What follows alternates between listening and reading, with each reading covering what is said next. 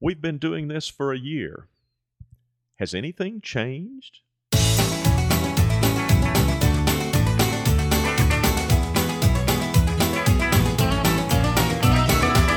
Welcome to Longleaf Breeze. Beginners learning subsistence farming using three simple principles approaching but never reaching subsistence. It's gotta be fun while we're doing it. And we don't make allness statements. And now, Lee and Amanda Borden. Welcome to our podcast of October 20th, 2010. As you said in the, uh, the intro, it has been a year, and it's so hard to believe that we've been doing the podcast about Longleaf Breeze, our farm, for a year now. We started October 15th, 2009, with our triple zero sort of introductory podcast and 001. And as I recall, what we talked about in that first podcast, not the triple zero, but the first numbered podcast, was all about the deer fence and the fact that we were getting eaten out of house and home by the deer. Right, and more about that later. We'll talk about that's one of our points of progress that we've made during the week, uh, during the year rather. And by the way, I'd like to welcome a special guest that we have with us today, our announcer, Adrian Lee Borden. Hello, thank you. Glad to be here. We're very glad to ha- have you here too, and you can probably join us in reflecting on what you've seen change in the last year since we've been doing the podcast. I hope to be able to contribute something wonderful. Good, I'm sure you will. Um, I think we, we want to talk first about what maybe has remained the same. What's been a constant throughout the last year? Yeah, we've um, we started out uh, a year ago talking about the three organizing principles of Longleaf Breeze. Uh, Adrienne reads them out every week. So Yes. um, if you don't know our three principles by now, you've just been hiding under a rock. But it's probably worth repeating. We uh, are approaching, but ne- will never reach subsistence. It's got to be fun while we're doing it, and we don't make allness statements. Uh, those principles haven't changed, although, as we'll talk about a little later, we actually tinkered with making a change to them. Um, what else hasn't changed during the year? Well, um, as implied somewhat in your statement, is we are committed to subsistence farming. We are specifically committed to organic subsistence farming.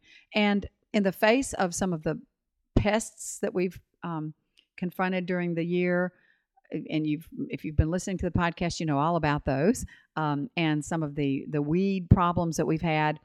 It's a challenge to be committed to that, but I am committed to it, and I know you are too just to continue with our, or organic practices in all our growing. And during the year, we experienced nationally a couple of food scares related primarily to the industrial agricultural system. So, in a sense, we got some validation for what we're doing. That's right. I think we'll find even more uh, people jumping on this bandwagon over the next few years. We hope so, anyway. That's right. Um, and I guess the other thing that I believe hasn't changed is our commitment to low energy use. Um, as you know, we constantly get questions from people Do you have solar panels? Do you have windmills? We haven't tried to do any energy production at the farm yet, although that may happen one day.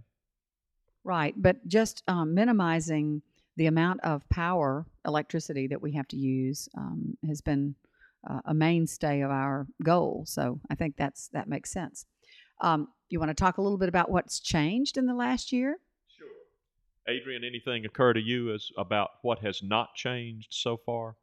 Well, no, I was thinking I was going to ask you guys. You've been through your first summer, and I was going to ask you to reflect on that because there was a lot of um, discussion you were keeping at bay until you had gotten through your first summer. so that that first summer has you're come and gone. So yeah, that's so all I want to talk about. But I mean, Yeah. that's all I have on the Put your docket. talk bedroom where your mouth is, Dad. Well, um, that's probably worth our having some conversation about. Um, I've done some thinking about it, and I know you've done some thinking about it, so uh, it's probably worth getting into that a little bit. The summer turned out to be more challenging than the winter, I would say. Okay. I would agree. And we had an extremely hot, humid summer.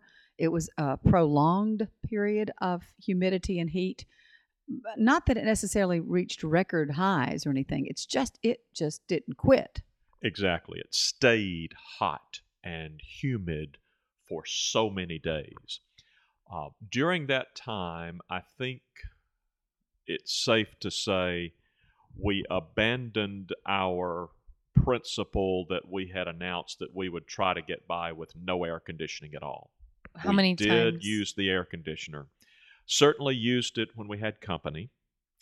And in addition, there were probably 10, 12 days when we used the air conditioner and the dehumidifier together for an hour and a half or so in the middle of the day. And so that ended up being a little change from what we had expected, but also not that energy consuming because you know you run a little window air conditioner and a dehumidifier for an hour and a half you're not using that much power uses a lot less energy than trying to run a heat pump say or something like that Right. And it was such a small space that we had to cool down and so well insulated that once you did get it cooled down, it stayed that way for a while. And then once we got into the evening hours, especially even during the really brutal time, once the sun went down and the place had a chance to cool off and we had a nice fan, ceiling fan going, we were really fine every night. We never had to run the air conditioning at night. and we um, it was very comfortable other than that in the middle of the day comfortable for us humans less comfortable for your furniture Yes, I would agree. uh, we had ended up having i would say the most vexing challenge was not our comfort or our guests comfort it was mildew forming on the furniture forming on clothing forming on books and forming you had envelopes in your desk in the apartment and the envelopes stuck you know the flaps stuck together and that sort of Oh, problem that so sucks. yeah, it was uh, it was difficult.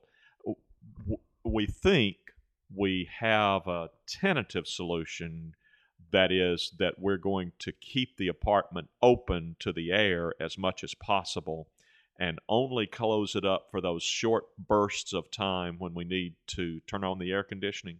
I think that'll have a big impact on reducing the, the humidity and therefore the mildew. I do too. And I think what we learned a lot of the mildew problems happened before we got the dehumidifier. And if the only time the apartment's closed up is when we're running the dehumidifier and the air conditioner, that should, you know, be that should certainly obviate the problem. But we hope that um, we've learned from that so that we won't repeat that mistake next year. And we also have to bear in mind that the summertime temperatures we are experiencing now may be mild in relation to the ones we experience 15 years from now because we're thoroughly convinced that anthropogenic global warming is happening. We humans are causing the earth to be warmer and warmer, and as a result, it's going to be warmer in the south as well. That's right. So um, we think that, that that's the main answer, I guess, to your question is how we got through the summer. Um, the fall's been great so far. We've loved it, and um, we have had a drought here this year. So, in a sense, that we haven't had as much of the humidity and um, the uh, mildew challenge in the fall as we might during a wetter fall. So, we'll have to address that when and if that presents itself. What? Yeah, wouldn't that be a nice problem to have right now? Is a little wetter fall, but it's just been a terrible drought here in central Alabama. We're just so bone dry. Right, and that's something I think you'll talk about in a few minutes as far as watering the compost. um, so maybe we should move on, though, for the sake of time, to talking a little bit about what has changed in the last year. Um, we made some changes in how we uh, see ourselves living there, because at first we were we had this little apartment built in the barn and thought of that that when we built a house on the house, what we called the house site at the time, that we would just let the barn apartment be a little guest residence when people came to visit, or maybe an office for you. And now we've decided we can actually live in that little apartment most of the time very efficiently in, in ways that we've talked about over the last year in the podcast, and let what we build that's larger be a lodge, be something that that's the only time we really open that up and have to heat and cool it is when we have guests. And when we did that, we made me the envy of every man I know. Mm. I don't, you know, whenever I bring this up and I talk about how we're going to be living, the invariable response from men is, my wife would never agree to that. So I'm And- grateful. And what I would like to tell their wives is, I mean, I like a big house as much as anybody. What we're envisioning is when I'm ready to entertain, which is what most, I, I can't speak for all women or even most women. What I can say is when I'm wanting to entertain, well, I do like to have a lot of space, but I will have that for my entertaining. I don't necessarily need a lot of space for just rattling around on a daily basis. And certainly as far as cleaning it, why would I want to clean more space? I, will clean the lodge when I need to, and um, if I need to cover the furniture when we're not using it, oh, you know, whatever I need to do to to keep my workload down, um, you know, I don't see any problem with that. And uh, moving on down the list of things that have changed, when we uh, realized how important it was for us to honor our teaching function here at Longleaf Breeze, we briefly considered adding a fourth principle that we are always teaching and always learning. You remember that? Yes, I do. And uh, I, I think we decided that although we are always teaching and always learning, it didn't rise to the level of something that required a change in our three principles, so we left them alone. I think that makes sense. And uh, the one thing that stimulated the teaching and learning idea is something that we hadn't thought about this time last year. Was for one thing, this time last year we didn't know that we would be in the Master Gardener program right now, and we are learning so much from that. We we're certainly on a learning curve, but then anybody who tries a new venture is on a learning curve. Um, the teaching part. And that was kind of in the back of my mind. I know when we started because I'm a teacher. I've been a college professor for 30 years and um, recently retired. So I, I still think about outreach to the community, outreach to service learning programs and, and students, and finding ways that we can help educate other people about uh, living sustainably. The other thing that has changed, or another thing that has changed, is the orchard. If you remember, and it is hard to remember a year ago, but a year ago, our idea of the orchard was maybe eight, ten trees. Right. It was pretty modest. and it's not modest anymore. Uh, I, we don't. We really haven't put a number on it yet, but we expect the orchard's going to get a whole lot bigger by the time this is over. And we're having fun dreaming and scheming about it right now. And we hope by the time we have another anniversary, second birthday of the podcast, we'll have uh, a lot more trees out there. So we're talking about a lot more clearing and many more trees and adding drip irrigation, all of which will take a lot of time and it will be slow building, but we think it's going to be a lot of fun over the years. Yeah, I, I agree. And a lot of our inspiration from that has come from not only from our brother Dave Gray, who has a beautiful expanded orchard at his property, but also our visits to Petals from the Past and tours that we've made with Dr. Arlie Powell. Um, we've got some ideas of, about, for example, um, Asian fruit trees, Asian pear trees, and the like from him. And the whole idea of trellising these fruit trees comes from Arlie Powell, and um, we think that will change the character of the orchard pretty dramatically. That's right. Um, I think another thing that's changed is we finally got our deer fence up. We um, actually, Woo! yeah, and Adrian Adrian helped us complete that task. So uh, she was there from from the get go. In fact, you helped us measure when we first set it out. You saw the beginning and the ending of it, really, didn't you? I did. I did. When you were getting ready to order everything and and then when when it was I mean, I came in right at the end, so I got lucky. I was able to help with the finishing touches. I mean, you guys worked your butts off on those. You worked your deer butts off on those. Thank you. and what's fascinating to me is to go back and listen to those early podcasts and hear how much whining we were doing about the deer. I mean, every week we were talking about the deer ate this and the deer damaged that, and it's nice to be able to put that behind us. It really is. Um, we and we do know that deer are in abundance on our property. We see them a lot, but they are not so far. I'm knocking on the table as we speak, uh, getting into the inside of the fence. Uh, another thing that has changed during this year is our clarification of roles. Uh, I was slowly going insane trying to be a lawyer and a farmer, and you and I agreed that you would become the farmer in chief and I would become the hired help. So I focus on my legal practice as the primary responsibility that I have, and you focus on the farm as your primary responsibility. That's right, and uh, the power has gone to my head. What can I say? I, you, um, obviously, you you've kind of taken the lead on the fruit, though, in the orchard more than I have. Um, eh, you know, so I think don't delegate me too much power there. And certainly pruning, you're the you're the pruner in chief, and I'm really happy to let you have that role. But as far as deciding what seed to plant, in a sense, where to plant it, you know, what plants to buy, um, eh, I I do that, and I take credit or uh, blame where it does it where it belongs. You know. and nowadays, it's more credit than blame. I'm very pleased with our progress here in the fall.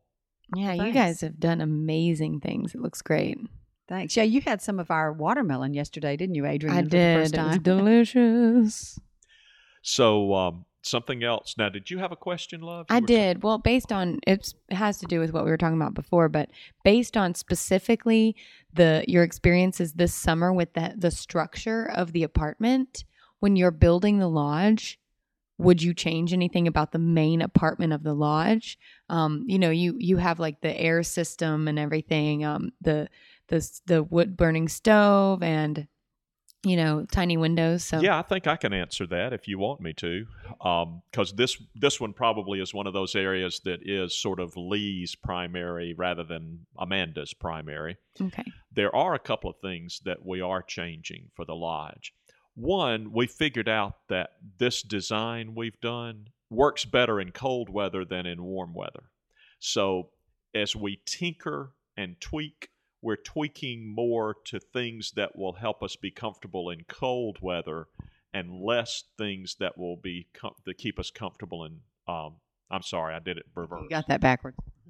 for things that will help us be comfortable when it's hot rather than things that will help us be comfortable when it's cold. well, you want to be comfortable for both.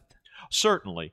But my point is the place we designed for the barn is just cozy as a tick on a rug Mm-hmm. in the wintertime and a little warm in the summertime. So what we're trying to do is figure out what can how can we tweak this so that it's more comfortable in the summertime even at the expense of making it a little harder to keep warm in the wintertime.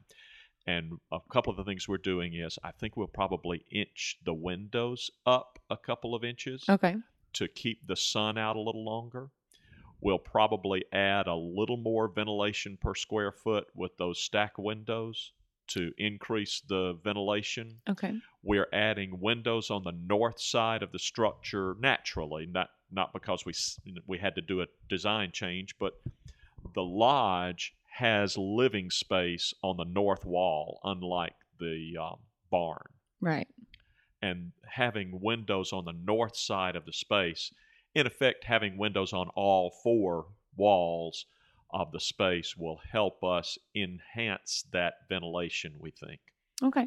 Now, let me think if there's anything else we're talking about doing. What will you do to avoid the mildew?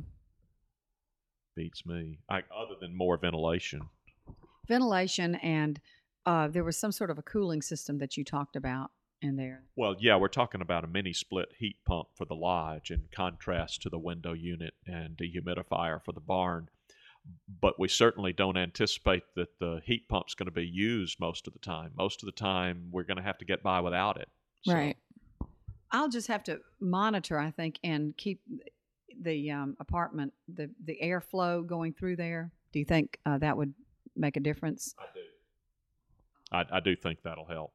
And I think another thing we talked about was the overhang on the um, that came. You mentioned the window placement, but also you said something about you'd like to have the roof line hang over a little bit more to keep the sun out longer. I did. I'd forgotten about that. I said I would love for our pole barn roof to extend another two or three inches beyond where the barn roof extends. So And one thing I've learned from Okay, great. that we probably learn from any building is just on the window size because we put a little small funky window in our bathroom keep it standard because there was a type of blinds that I wanted to get for that and I couldn't get it because it was an atypical window. Oh, So. I think I'll check and make sure I've got a standard window size before ordering the windows to you know for whatever kind of blinds. There's some vertical blinds that I want to get, and um, that's a small thing, but it's hey, yeah, you know, something well, the, that's the problem with the bathroom is that there's no privacy, right? Yes. that's what you're saying. Well, that's why I have to have blinds in there. Exactly. Yeah. That's my, that's my point. You need blinds You need for when there are guests out on the porch, Ex- which looks right into the bathroom. For Yeah. those who don't know, which won't be a factor for the the bathrooms um, in the lodge, but we want to make sure that all the bedrooms and the bathrooms have blinds. Um, so anyway, a minor because the plan is to Yeah. have the whole family there at some point Absolutely. grandkids and everything. Yeah, so with we'd like to Mama's have that. studio. Yeah, and Mama's studio. That's right. That's been added. Grand-mère. Well, was there anything you wanted to say um, about our uh, just a little bit of a progress report, like we'd normally do with our um, weekly podcast about the compost? we will talk about the compost next week because we are out of time. Yeah, that's true. And I hate to have, hate to have to end it, but um, we wish you a good week, and we hope that uh, we'll be talking to you the same time next year for our second birthday. Thanks for hanging with us. You've been listening to Longleaf Breeze with Lee and Amanda Borden. We'd love to hear from you. You can call the farm at 334 625 8682. Send email to letters at longleafbreeze.com. Our address is P.O. Box 780446, Tallassee, Alabama 36078.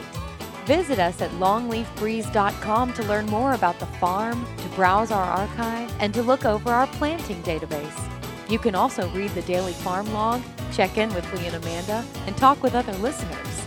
That's longleafbreeze.com. Thanks for listening. See you next week.